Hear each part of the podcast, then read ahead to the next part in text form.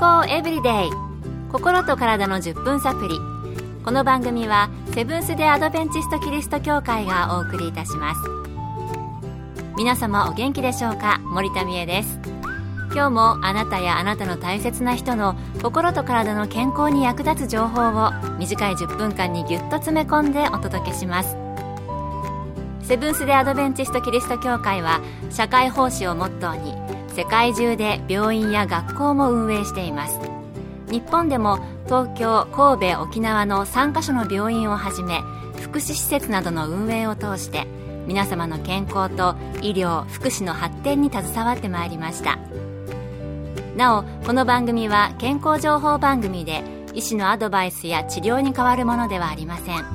すでに投薬を受けている方また病院に通われている方はかかりつけの医師の指導のもとこの番組の情報も参考になさってください。日本料理は目で食べると言われるほど日本料理は見た目や彩り盛り付けや器など大切にしていますよね。日本料理に限らず料理や食品の見た目を重要視する人多いと思います。そのような見た目を良くするための合成着色料って耳にしますよね。着色料とは食品の製造、加工時に色をつける目的で使用する色素で、色合いを良くして食欲をそそる働きがあるのは皆さんもご存知のことと思います。この着色料、一体どのようなものが使われていて、どのようなメリットとデメリットがあるのでしょうか。そこで今日のトピックは合成着色料です。今回はサインクフーズの品質保証係長の小湊義明さんのお話をお送りします。合成着色料、化粧品など日常使うものに様々使われていますが、今回は食品に限ってお話ししたいと思います。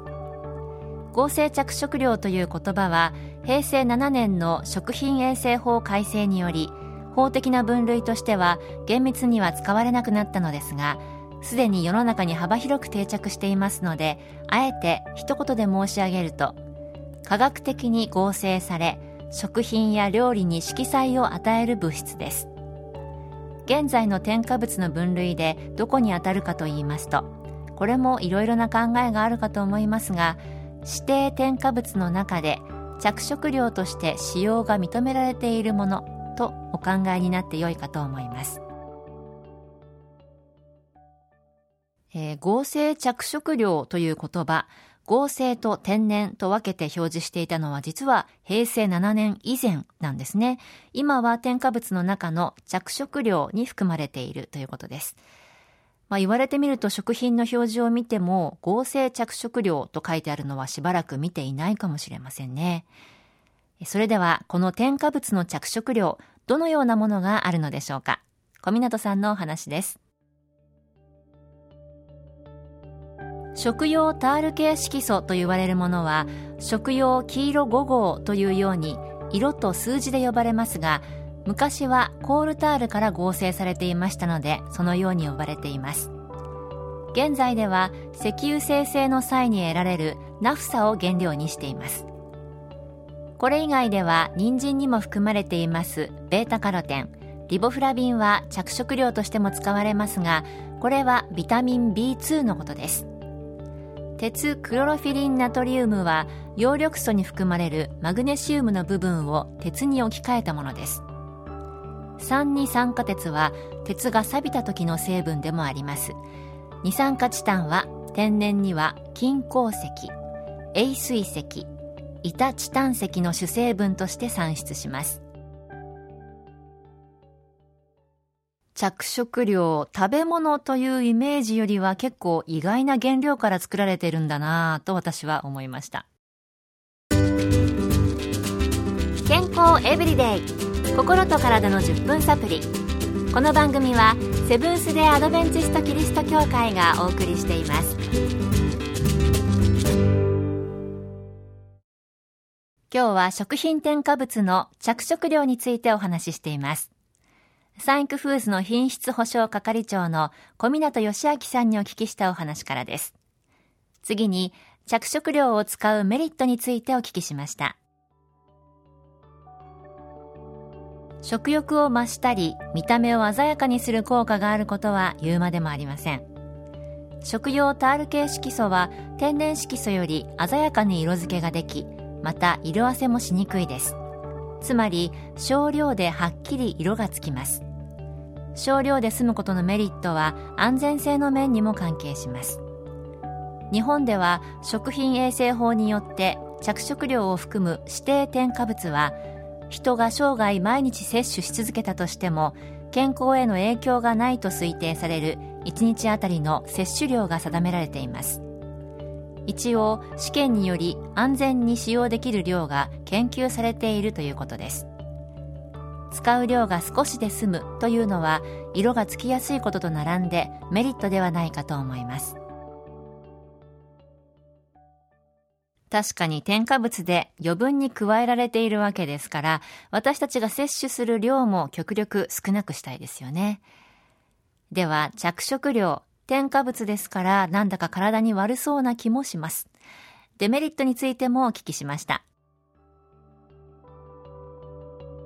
デメリットは確かに様々な安全性を考慮して認められたものですが、食経験がまだまだ少ないことや、